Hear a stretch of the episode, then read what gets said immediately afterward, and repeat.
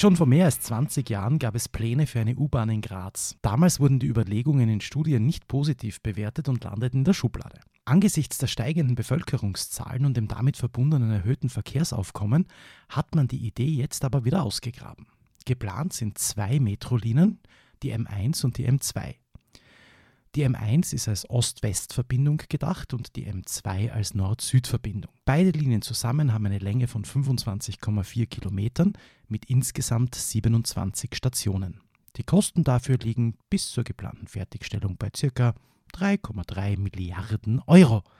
Und damit herzlich willkommen in der Zukunft und natürlich auch bei einer neuen Folge von Geschissen geschmissen. Servus Thomas. Servus Christian. U-Bahn. Ja, ich glaube, dieses Mal wird die Folge sehr pro-kontra werden. Ja, ich glaube auch.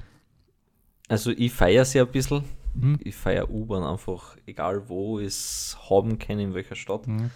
Mag ich U-Bahn fahren. Ich finde es einfach cool und das super schnelles, nices Verkehrsmittel, das vor allem durch die sehr niedrige Taktfrequenz der Züge halt extrem passt für mich. Also mir zieht es einfach an, wenn ich ewig auf den Bus warten muss. Also da sitze ich lieber schnell in einer U-Bahn und bin dort, wo ich hin will. Ja, definitiv. Also ich habe ja Ende der 90er in Wien gewohnt, ein paar Jahre lang. Und man muss halt sagen, dass die U-Bahn halt das einzige öffentliche Verkehrsmittel ist, wo du, wenn jetzt nicht gerade Stoßzeit ist und einfach aufgrund der vielen Menschenmassen du nicht gleich einen Zug erwischt sozusagen, du ja ohne Verzögerung von A nach B kommst. Also es ist ja, das Problem bei unserem öffentlichen Verkehr ist ja der, dass egal ob du in der Straßenbahn sitzt oder im Bus, du stehst ja in Graz in den meisten Fällen im gleichen Stau wie das Auto.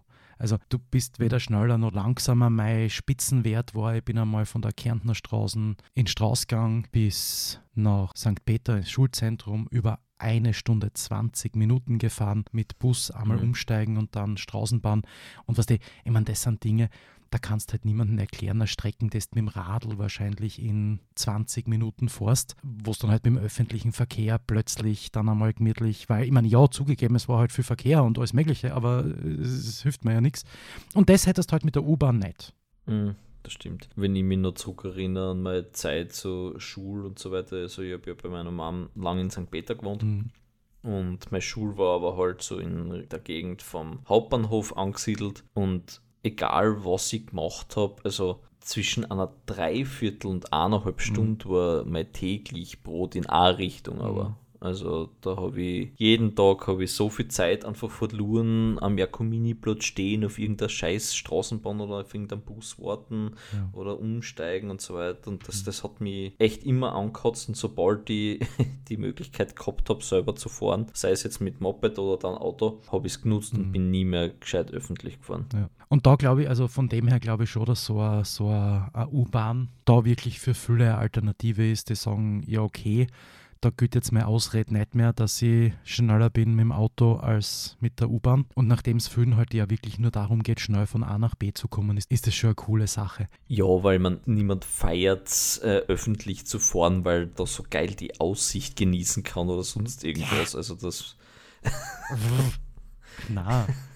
Vor allen Dingen, ich meine, du musst einmal St. Peter Schulzentrum, wenn du um 13.15 Uhr dringend irgendwo hin musst, wo halt die Schulen aus sind, und da sind ja mehrere, musst einmal probieren, in einen Bus überhaupt reinkommen. Dort stehst dann eingepfercht drinnen und musst hoffen, dass bis du aussteigen musst, schon so viele ausgestiegen sind, dass du noch rauskommst, weil sonst ist Ende Gelände und du steigst plötzlich 8 Stationen später aus, als du eigentlich wolltest. Und das ist halt alles, das ist halt alles sehr indiskutabel, muss ich sagen. Und da ist eine U-Bahn halt sicher was sehr, sehr Geiles. Ich finde auch, also die grundsätzliche Streckenplanung von der U-Bahn, also M1, M2, ist echt nicht verkehrt. Also gerade wenn es um Gösting oder um Straßgang geht und so weiter, das ist echt richtig gut angebunden. Wenn es jetzt da um St. Peter geht zum Beispiel, da ist jetzt eher, also ja, nix, aber gut, kann man jetzt argumentieren, dann Busse und Straßenbahnen ohne Ende, die in die Stadt reinfahren und so weit ist auch nicht. Ich hätte mir halt irgendwie zusätzlich zum M1 und M2-Konzept und zur Anbindung an den bestehenden Nahverkehr, so mit S-Bahn und also Zug quasi und Bus und BIM, ein bisschen ein erweitertes Konzept gewünscht. Gell? Also so wie es früher den Zwarer gegeben hat, die Straßenbahn, die diese Ringlinie war, also quasi rundherum gefahren ist und einfach wichtige Knotenpunkte miteinander verbunden hat. Sowas wäre halt irgendwie geil gewesen. Ein bisschen ein Ausbau in dem Gebiet, wo es jetzt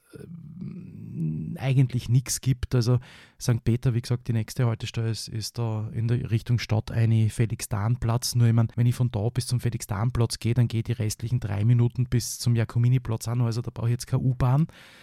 Und ich meine, ja, natürlich muss man sagen, das, was schon war, dafür ist es ja nicht gedacht, also es ist ja nicht dafür gedacht, dass ich vom Jakominiplatz zum Hauptbahnhof fahre mit der U-Bahn, aber egal ob dafür gedacht oder nicht, es kommt dann halt immer darauf an, wofür es die Leute nutzen, gell? Und ich glaube halt nicht, dass die U-Bahn nur jemand nutzt, der sagt, naja, ich muss jetzt aber dringend von Gösting nach, weiß ich nicht wohin, wie weit, sondern es wird halt für kurze Strecken auch benutzt, weil in der Zeit, wo bis eine Straßenbahn kommt, kommen 3 U-Bahnen. Aber feiern tue ich es auch, weil ich halt einfach grundsätzlich so erstens Neuerungen extrem gern mag und zum Zweiten halt, was die allein so die Tatsache, dass wir dann U-Bahn-Stationen haben und wenn du im Internet anschaust, auf der Seite von der Holding, die Skizzen von der U-Bahn-Station am Jakominiplatz und am Hauptbahnhof und am Landplatz, das schaut schon alles richtig, richtig, richtig geil aus. Da freue ich mich schon drauf. Ich hoffe, dass, wenn sie fertig ist, ich noch in der Lage bin, aus gehtechnischen Gründen die U-Bahn auch zu benutzen. Na, das wird schon geil, muss ich sagen. Was sagst du zum Namen, dass man sich nicht für U, sondern für M wie Metro entschieden hat? So französisches Vorbild Paris. Finde ich ganz cool. Ich finde den Namen des ganzen Projekts jetzt ein bisschen komisch gewählt. Also entweder Mum oder Mom, so Englisch für Mutter. Kann man mal machen. Moderne urbane Mobilität 2030 plus hast. Deine Mutter. Glauben wir 2030 oder wird es Berlin Flughafen-mäßig werden? Dass, wenn sie sich wirklich dazu durchringen können, das anzugehen. Ich meine, die zuständige Ministerin in der Regierung hat ja jetzt schon gesagt, also sie findet das Konzept für Graz völlig schwachsinnig und ein Ausbau der bestehenden Infrastruktur von Bus und BIM wäre sinnvoller. Die LKK hat auch schon gesagt, dass das Cäsaren-ähnliche Pläne sind, was da der Bürgermeister Nagel mit seiner U-Bahn vorhat. Also so, dass das jetzt alle sich schon einig waren und quasi morgen mit dem Bau begonnen wird, so sehe ich das jetzt aktuell noch nicht. Wenn sie sich dazu durchringen und wenn das auch finanzierbar ist und so weiter, dann glaube ich schon, dass sie es sehr schnell durchziehen werden, weil es halt einfach alles unterirdisch ist. Also bis auf die Ausstiegsstationen hast du ja nirgends irgendwie eine Berührung mit der Außenwelt sozusagen.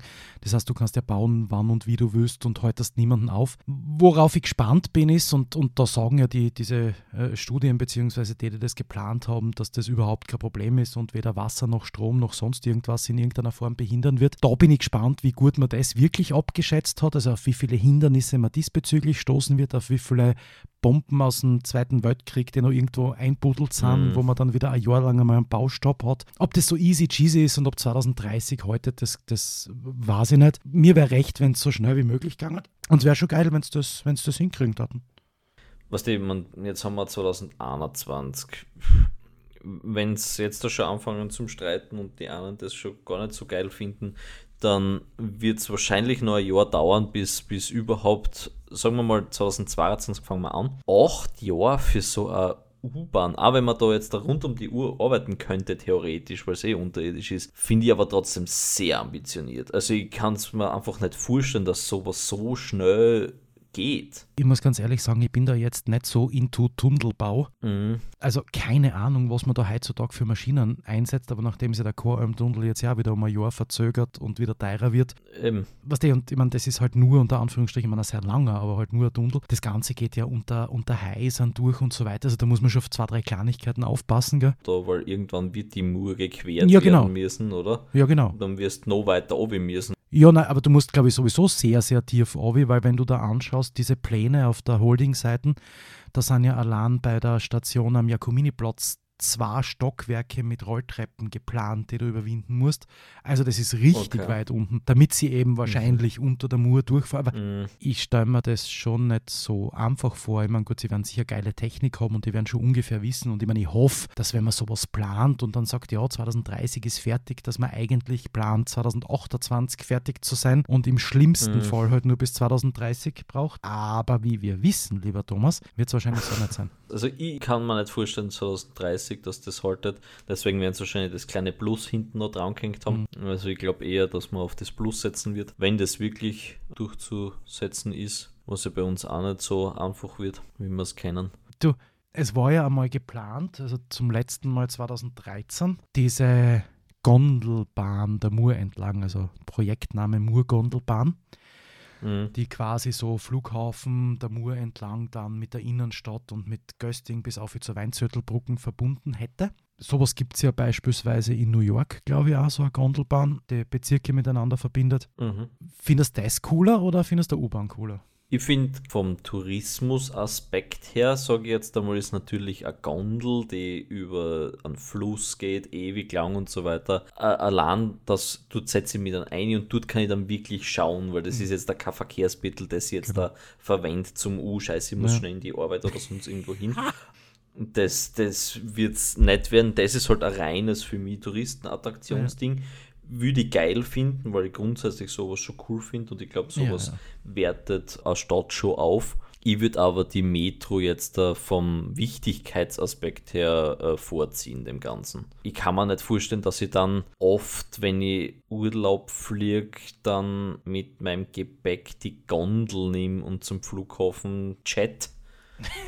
Weiß ich nicht. Also, wie gesagt, ich glaube, man fährt halt einmal hin und her und vielleicht nutzt es der ein oder andere öfters, weil es halt auf irgendeiner Strecke für ihn ganz klasse ist, aber ich glaube, dass es in den meisten Fällen halt eher so ein Touristending ist, weil man, wenn jetzt der Auswärtige in Graz ankommen, kannst du natürlich sagen, ja, und entweder steigst du wie in anderen Städten in London und so weiter in die Schnellbahn und fährst einmal eine Dreiviertelstunde, dass du vom Flughafen in die City kommst, und bei uns würdest du dann halt in die Gondel steigen und hättest dann gleich einmal schon den ersten quasi jetzt der Wow-Effekt und den ersten Sightseeing-Ding. Also als Tourist würde ich es mega geil finden. Als Einheimischer weiß ich nicht, ob man das oft braucht.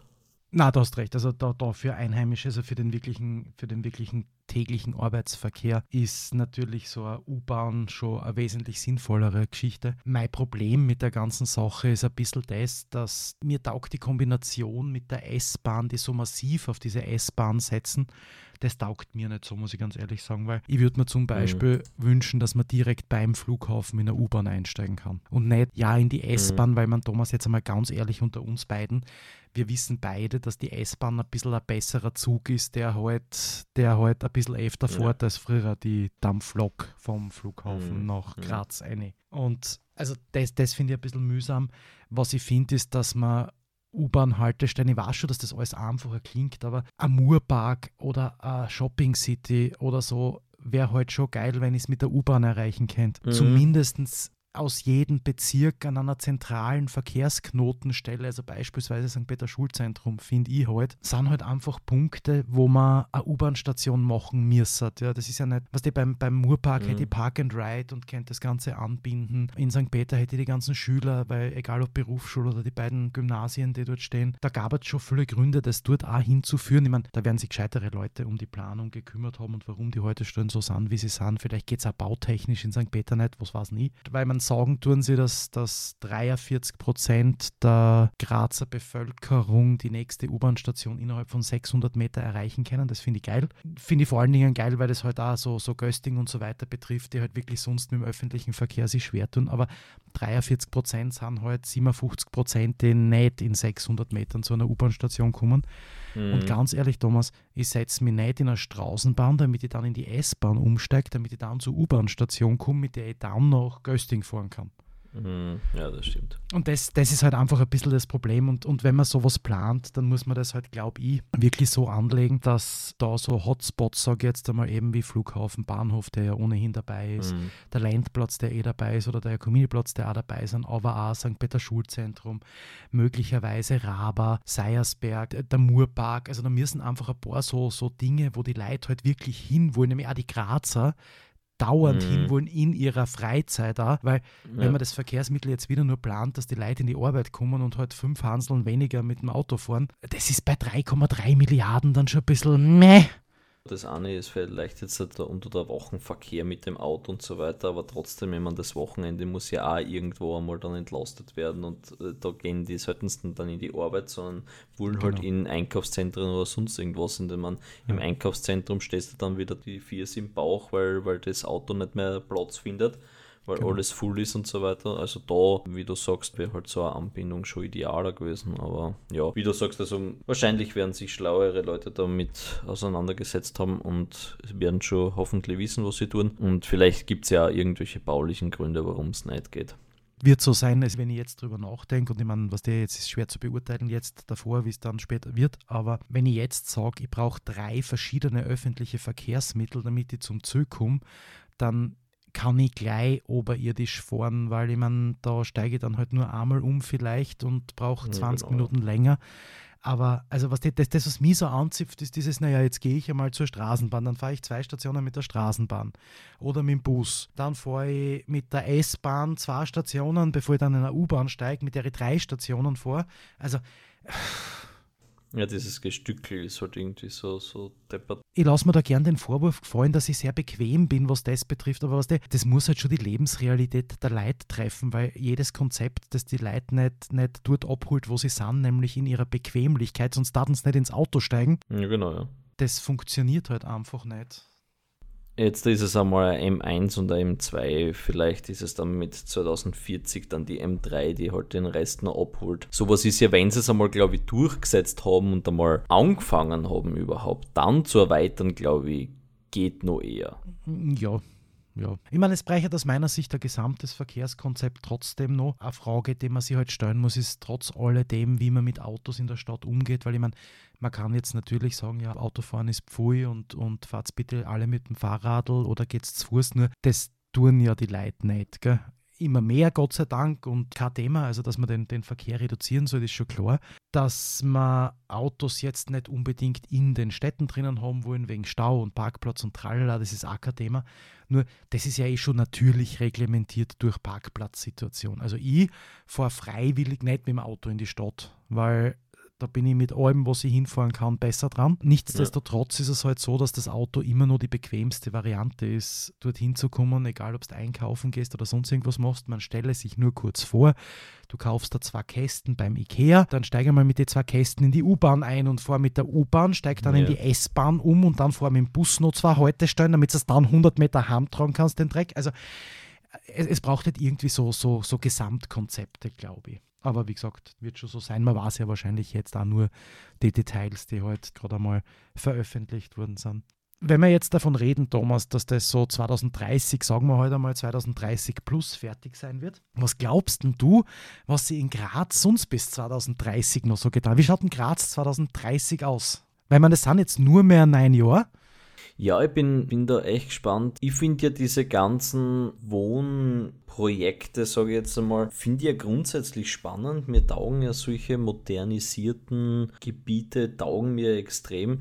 Was ich halt finde, ist, dass das beim Brauquartier, also im Puntigam gegenüber vom Seniorenplex, dass sie das halt eher in den Sand gesetzt haben, was jetzt da optisch das Ganze anbelangt, weil natürlich sind halt da die Leute verantwortlich, aber wenn ich da vorbeifahre und jeder hängt einfach nur seine Fetzen beim Fenster auf und das ganze Glasgebäude ist halt irgendwie nur mehr so, nee, gefällt mir halt einfach nicht mehr. Aber so Reininghaus und so weiter finde ich jetzt einmal von dem Konzept, wie wir wissen, das kann jeder Grafiker mal erstellen, ob es dann in der Wirklichkeit auch so ausschaut.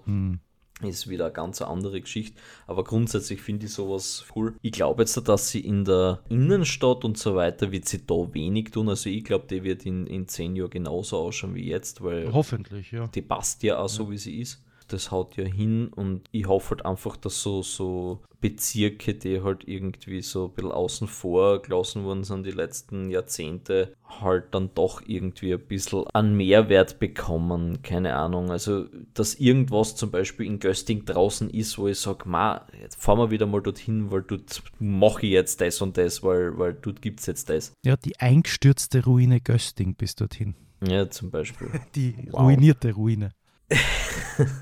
Sowas würde ich schon ganz cool finden, und was mir halt wirklich wichtig war, halt jetzt abgesehen von optischen Veränderungen, war halt mir halt einfach so die generell in ganz Österreich, aber halt in Graz, weil ich da halt lebe, die Internetinfrastruktur, dass sie die halt wirklich einmal modernisieren. Ich meine, das ist zwar schön, wenn Glasfaser und 5G und was aus der Kuckuck was alles geplant wird, aber wieder nur für irgendwelche Unternehmen und nicht für die Privaten, dann brauche ich das nicht. Ich meine, Unternehmen sind so super und auch wichtig, aber die meisten Leute, die halt in Graz wohnen, sind keine Unternehmer oder arbeiten nur unter der Woche da herinnen und leben nur unter der Woche da herinnen, sondern leben halt die ganze Zeit da und ja, die meiste Zeit hat man halt trotzdem noch immer Freizeit, Gott sei Dank. Und da zieht es mir halt einfach an, dass wir in Österreich so hinten nach sind, was dieses Internet anbelangt. Also es ist wirklich erschreckend teilweise. Ich bin froh, dass wir noch verbunden sind miteinander. Wenn es nicht 7-mal abgestürzt ist, meinst du, ja. Worüber ich immer nachdenke, ich meine, ich verstehe das Problem. Das Problem ist, dass wir halt einfach immer mehr Leute haben und immer weniger Platz zum Wohnen und dass halt deswegen diese Wohnsilos, die halt jetzt eh schon schöner ausschauen als früher, gebaut werden. Nur wenn man sich so die Triester-Straßen anschaut, da Triester-Siedlung und so weiter, beziehungsweise ein paar Hochhäuser, die wir halt sonst haben, das war so in die 70er Jahre, da hat man diese ganzen Wohnbunker gebaut mit diesen 100.000 Leuten wohnen in einem Hochhaus und dann hast du einen Innenhof, wo sie 70.000 Kinder einen Spielplatz teilen und ein bisschen Grün und tralala. Ich weiß, dass das natürlich das einfachste Konzept ist, um viele Menschen auf engem Raum unterzubringen. Man hat dann aber ja nicht umsonst aufgehört mit diesen 70er-Jahr-Großbauten und ist dazu übergegangen zu sagen, naja, aber wir wollen mehr Wohnqualität und nicht 100.000 Leute auf einem Haufen zusammen Leben haben und so weiter. Und jetzt geht man halt wieder dazu über, ich meine, sie sind alle schöner, gell, Thomas, also die ganze Geschichte in Puntigam und also Brauquartier oder vom Reininghaus und was alles geplant ist, das ist alles optisch durchaus ansprechend und schön und ja, es ist viel grün und. Aber unterm Strich ist es dann am Ende des Tages immer nur ein Wohnsilo. Und das mag vielen Leuten taugen. Mir persönlich taugt es nicht. Also mich spricht das nicht an. Und ich bin jetzt keiner, der sagt, ich muss unbedingt allein irgendwo im Wald hausen und darf ja niemanden sehen. Aber weißt du, es ist halt zwischen allein im Wald und ich habe 140 Nachbarn, von denen ich niemanden kenne. Und wenn mir das Salz ausgeht, kann ich bei niemandem anklingeln, weil ich einfach nicht weiß, wer dort jetzt gerade wohnt und mir gerade wieder die Tür aufmacht. Viele dieser modernen Gebäude haben auch eine relativ hohe Fluktuation und was halt noch dazu kommt ist, dass ganz, ganz viele von den Projekten, und das finde ich so schade eigentlich, eher als Anlegerwohnungen geplant sind. Also jemand, der halt Geld hat, kauft sich 2-3 Wohnungen dort und vermietet das dann im Idealfall an Studenten, im Idealfall um viel Geld und allein durch diese Tatsache mit an Studenten vermieten und so weiter hast du eine sehr hohe Fluktuation, da wohnen alle 3 Monate oder halben Jahr oder Jahr irgendwie neue Leute drinnen, du hast neue Nachbarn. Das ist irgendwie was so immer halt leben und wohnen nicht vor, gell? Also ich kenne gern die Leute, die um mich herum wohnen. Ich habe gern Kontakt mit denen, ich rede gern mit denen und ich meine, natürlich hast du jetzt nicht überall das Glück, dass du nur nette Nachbarn hast, aber zumindest kennst du das, gell? Und das ist halt was, wo ich sagen muss, da weiß ich nicht, ob das konzepttechnisch nicht in der Zwischenzeit eine Schere zwischen dem ist, was Stadtplaner sagen, dass wir brauchen und was die Leute halt langfristig wirklich wollen. Ja. Schwierig. Ja, wie gesagt, also so das Brauquartier spricht mich halt gar nicht an, muss ich sagen. Aber Reininghaus ist sowas, wo ich mir denke, das erschließt halt jetzt da wieder so ein Gebiet, das jetzt da schon lange Zeit irgendwie so brach liegt und einfach nur verfault und so weiter.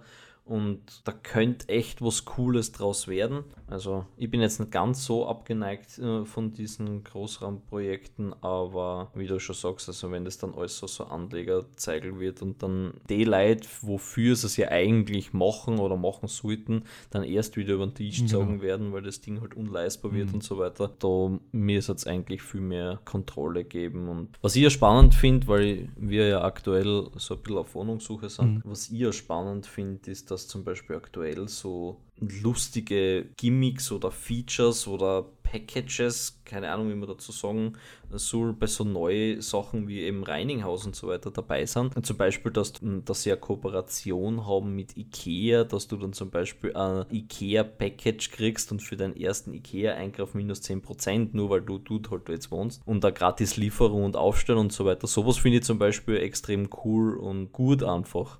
Das finde ich ja mega, weil es einfach eine coole Idee ist. Und aus meiner Sicht geht es ja nicht um viel. Es geht halt einfach nur darum, dass man sie mit Kleinigkeiten ein bisschen vom Rest abhebt. Und solche Dinge, die dann am Ende des Tages kaum wehtun, weder dem Ikea noch denen, die das entsprechend zur Verfügung stellen, sind halt super und für den, der dort einzieht, halt schon großartig, ne? Weil du brauchst nur eine Küche brauchen und selbst wenn du sie beim Ikea kaufst, ja, kostet halt richtig viel Geld und da sind 10% dann halt einfach gleich richtig viel Kohle. Glaubst du, dass wir 2030, weil du vorher das Internet angesprochen hast, glaubst du, dass wir 2030 in der schönen Situation sind, dass man Internet zu Grundbedürfnissen zählen kann und, ich muss das dann noch ein bisschen erklären, aber Internet zu Grundbedürfnissen zählen kann und ein Internet hat, das stabil und schnell ist, weil ich meine, eins muss man schon sagen, dass, wenn ich jetzt einmal so kurz drüber nachdenke, und ich glaube, das geht jedem oder jeder, der den Podcast hört, auch so, wenn man drüber nachdenkt, wenn heute das Internet ausfällt, da können sie mir gleich den Strom abdrehen, bis auf Kühlschrank und Co. Ich kann ohne Internet nichts mehr tun. Ich kann zum Teil Amtsgeschichten nicht erledigen übers Internet, gerade jetzt in Corona-Zeiten. Man tut sie mit Einkaufen und anderen Dingen schwer. Viele konsumieren ihre Nachrichten nur mehr übers Internet, also nur mehr online. Du brauchst eigentlich für alles, was du tust, das Internet. Selbst wenn du nur mehr einen Fernseher da stehen hast, hilft dir das nichts, wenn der nicht am Internet hängt. Sagen wir so, natürlich hoffe ich es, dass es so sein wird, aber ich glaube es nicht. Also nicht in Österreich. Ich glaube, dass es grundsätzlich, so wie du gesagt hast, jetzt das mit dem Grundbedürfnis, lege ich jetzt einmal so aus mit, in der Zukunft wird es Internet überall geben und jetzt da brauche ich nicht mehr daheim irgendein scheiß Kastel, sondern es gibt halt einfach Internet und aus. Glaubst du wirklich, dass das 2030 so ist? Na, 2030 glaube ich das überhaupt nicht, vor allem nicht in Österreich. Ich glaube aber, dass es in Weltmetropolen, da könnte eventuell vielleicht Wien dazu zählen, aber ich glaube es nicht, eventuell so sein wird. Also ich könnte mir vorstellen, dass London, Tokio, New York, Los Angeles, dass die sowas haben werden in 10 Jahren, könnte ich mir vorstellen, weil es auch einfach Sinn macht und wir werden, ja, vielleicht in 20 Jahren oder so.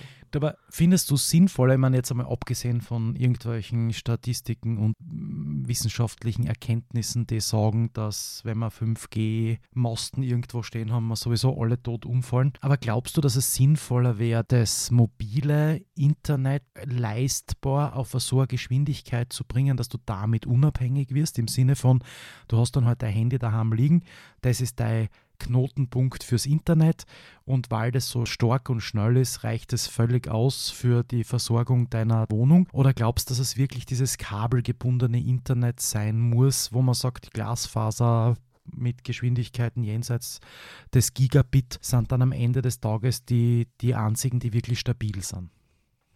Ich muss ja sagen, aktuell so wirkliches mobiles Internet, was jetzt ein Handy anbelangt, passt für mich so schon seit Jahren. Mit 4G und so weiter habe ich überhaupt keine Probleme, was jetzt da wirklich nur mein Handy-Internet angeht. Genau, aber du kannst dein Handy jetzt nicht für alles, was du daheim im Internet tust, als Hotspot verwenden, weil dann bist du arm in 2 Monaten.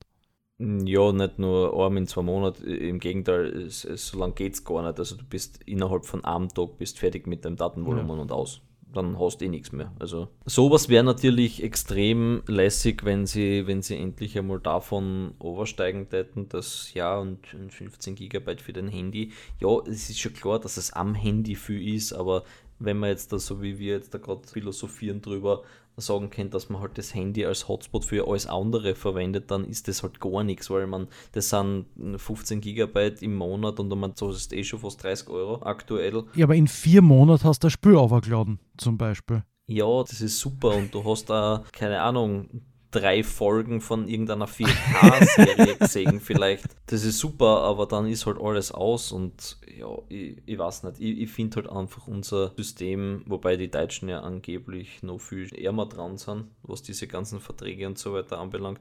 Aber ich finde das halt alles so altbacken und zart irgendwie. Ich weiß nicht, mir taugt sowas einfach nicht.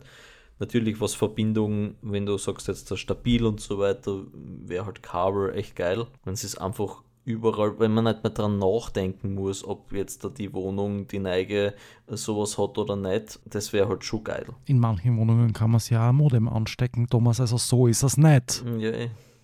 Und 56K sind jetzt auch nichts Verkehrtes, vielleicht geht sogar ADSL.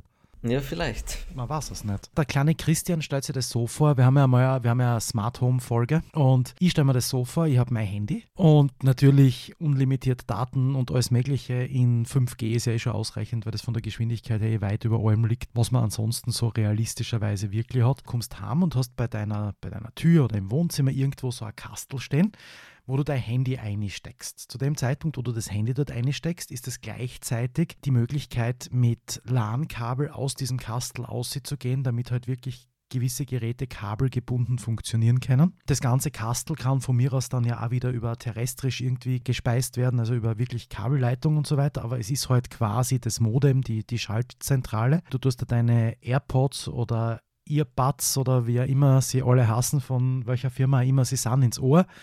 Telefonierst halt, wenn du telefonieren willst, mit dem direkt und brauchst dich eigentlich um nichts scheren, weil das Ganze in deinem Handy ist. Das wird so viele Dinge leichter machen. Also das Kabel hat ja schon ein bisschen auch das Problem, dass wenn es irgendwo hinziehst, wo es noch keins gibt und das 10 Meter weit weg liegt, dann kommt es trotzdem nie zu dir, weil wenn keiner beschließt, dass er die Kosten übernimmt, dass man das ins Haus einleitet. Auf der anderen Seite, wenn du jetzt eine Wohnung hättest, Thomas, gell? Und du möchtest die gern vermieten. Was sind denn so die 3 Dinge, wo du sagst, naja, das wird die Wohnung wesentlich aufwerten? Da gehört definitiv Internet auch dazu, oder? Ja, also wie gesagt, Heizung wäre geil. Ja. Strom wäre super. Ja. Wasser. Ein Wasser wäre ganz cool. Und ein Internet. Genau. Aber das gehört heute wirklich schon in die gleiche Gruppe wie Strom, Wasser, Heizung, oder? Ja, und früher hat niemand drüber nachgedacht, dass es eine Telefonleitung halt gibt, nur mittlerweile braucht man keine Telefonleitung mehr, man braucht halt eine andere Leitung. Ja, super, aber wenn man dann fragt, ja, gibt's da Internet, ja, da hinten ist eh eine Telefonbuchsen, da können sie was anstecken, danke. Das bringt mir halt nichts mehr aus, sie reißen die Zeit zurück, dann ist in die 90er Jahre war es sicher noch super. Aber man muss schon sagen, es ist schon weltfremd zu glauben, also ich meine, das ist jetzt natürlich auch wieder eine Sache, das muss man alterstechnisch einschränken und so weiter, also wenn jetzt heute ein 70-Jähriger eine Wohnung sucht, dann ist im Internet vielleicht nicht ganz so wichtig, aber wenn heute Leute so in deinem Alter oder in meinem Alter eine Wohnung suchen, dann ist ein wesentliches Kriterium, wenn jetzt alles andere passt und man es leisten kann, natürlich, das ist schon immer eine Frage, ob das dann wirklich ein Grundbedürfnis ist, aber wenn man es leisten kann, ist eines der Hauptargumente, eine Wohnung zu mieten oder nicht, gescheites Internet, es hilft nicht. Ja, ist so. Da kann man jetzt sagen, ja, aber er hat halt kein Internet und ist halt nicht da. Ja, aber dann wird es deine Wohnung nicht vermieten, zumindest nicht an Menschen, die sich noch halbwegs bewegen können, ne? Also ja, vor allem, weißt du, wenn ich jetzt in eine Wohnung einziehe, dann gehe ich mal davon aus, dass ich dort mindestens, sage ich jetzt mal, 5 Jahre drinnen bleiben möchte. Außer ich bin ja Student, mit mir jetzt gerade nur so ein 3-Jahres-Ding, aber im Grunde genommen, wenn man jetzt wirklich von Wohnen, ein normaler Mensch, der arbeitet, geht nach Hause wohnen. Wenn man von sowas redet, dann gehen wir mal davon aus, dass es 5 Jahre sind. Wir haben jetzt in den letzten 5 Jahren schon diese ganze Revolution von Netflix, Prime, 100.000 anderen Streaming-Geschichten, neue Konsolengeneration, jedes Update hat 10.000 Gigabyte. Ich meine, wo soll denn das hinführen? Und jetzt da kann ich das Ganze über mobiles Scheiß-Internet oder ein Telefonkabel machen. Ich meine, die denken alle nicht mit und das ist das, was mich einfach so aufregt. Ja, na das ist sicher so, weil es weltfremd ist einfach. Also man verschließt sich ja der Realität der Menschen, wenn man das ausschließt oder wenn man sagt, ja, sonst ist super, ich meine, es gibt halt kein Internet, aber ich meine, ja, Internet brauchst du keins, gehst halt obi und weiß ich nicht, sammelst auf der Straße Guthaben von den Leuten ein. Es geht einfach an der Lebensrealität der Menschen vorbei, das ist das wirkliche Problem. Und ich meine, haben wir schon mal drüber geredet, aber halt noch nicht im Podcast.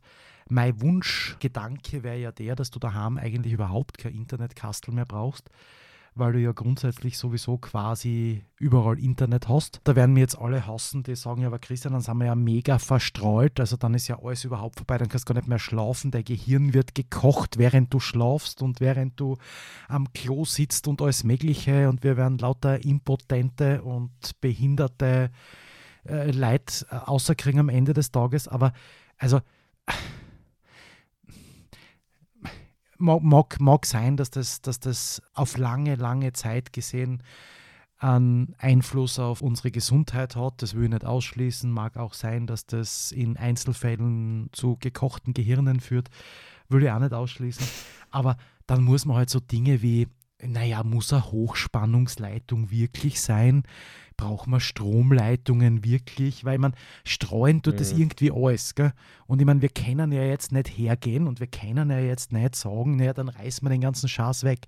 Und das, was mich so ärgert, ist, dass es in der Diskussion ja immer nur darum geht, mehr oder weniger zurück auf die Bäume und nie darum geht, jetzt haben wir uns über die Jahre hinweg in Technik und Wissenschaft ein enormes Wissen und eine enorme Fähigkeit erarbeitet. Warum versucht man nicht, diese Fähigkeit einzusetzen, um das Bestehende, wenn man es besser macht, auch gleich umweltverträglicher im weit gefasstesten Sinn zu machen? Weil ich glaube, dass man dieses ganze Klimaproblem nicht damit in den Griff kriegt, dass man sagt, wir ziehen wieder alle in Höhlen, sondern eher damit in den Griff kriegt, dass man sagt, wir entwickeln jetzt Technologien, die dem entgegenwirken, weil ich glaube, dass das unsere Stärke ist und nicht mehr Höhlenmalerei. Na, da bin ich auf alle Fälle auf deiner Seite.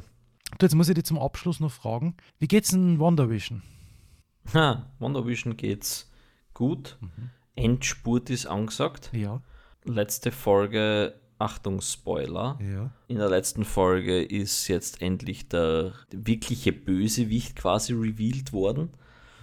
Also jetzt da wissen wir, wer da ein bisschen so die Strippen zieht und so.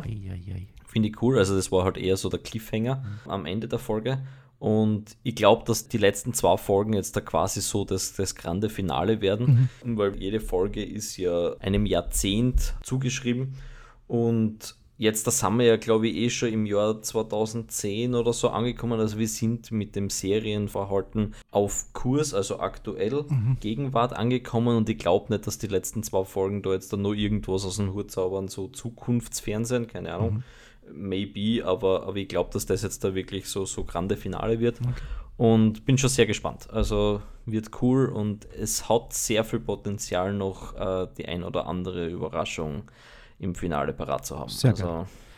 Das führt mich nämlich jetzt gleich zu meiner Abschlussfrage, also zum quasi wieder die Überleitung zu Graz, zum Jahr 2030, zu Internet und Co. Gibt es im Marvel-Universum Internetprobleme?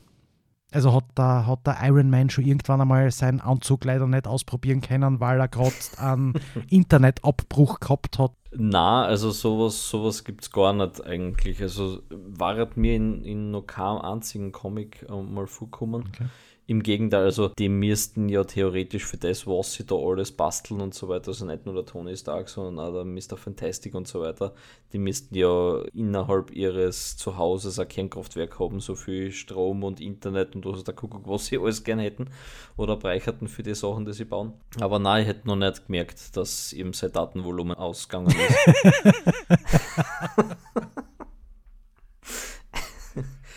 Scheiße, kann das neue Iron Man Update nicht overladen, weil ich kein Datenvolumen mehr habe.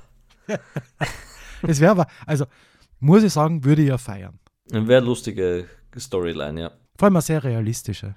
Das stimmt ja, bei uns schon. Christian, Abschluss, Musik. Ja, Musik. Hast du was? Natürlich habe ich was. Ich habe auch was. Das ist super. Hast du schon bei der Hand? Weil dann sagst du es gleich. Ich muss erst meine Listen aufmachen. Ich sag's gleich. Ich möchte heute ein Lied, das ich sehr gern habe und das auch vielleicht ein bisschen so zu Graz jetzt nicht unbedingt, aber zumindest Österreich-Folge passt, ist von Billy Joel, Vienna. Ah, oh, sehr geil. Billy Joel mag ich sehr, sehr gern. Das mag ich sehr gern, das Lied. Gern. Von mir kommt das Lied dazu. Okay. Von mir kommt heute Lied von einer Künstlerin dazu, die ich sehr gern mag und die zu den wenigen gehört, von denen ich wirklich gerne mal ein Live-Konzert sehen würde. Das ist die Pink. Ah, okay. Ja. Und die Pink hat ein Lied, das ist jetzt nicht so bekannt, aber eins meiner absoluten Lieblingslieder von ihr, sie hat viele geile. Is This Thing On? Heißt's. Okay. Das weiß ich gar nicht, ob ich kenne. Bin ich schon sehr gespannt. Solltest du anhören, richtig geiles Lied, mein Lieblings-Pink-Lied. Ah, okay, cool.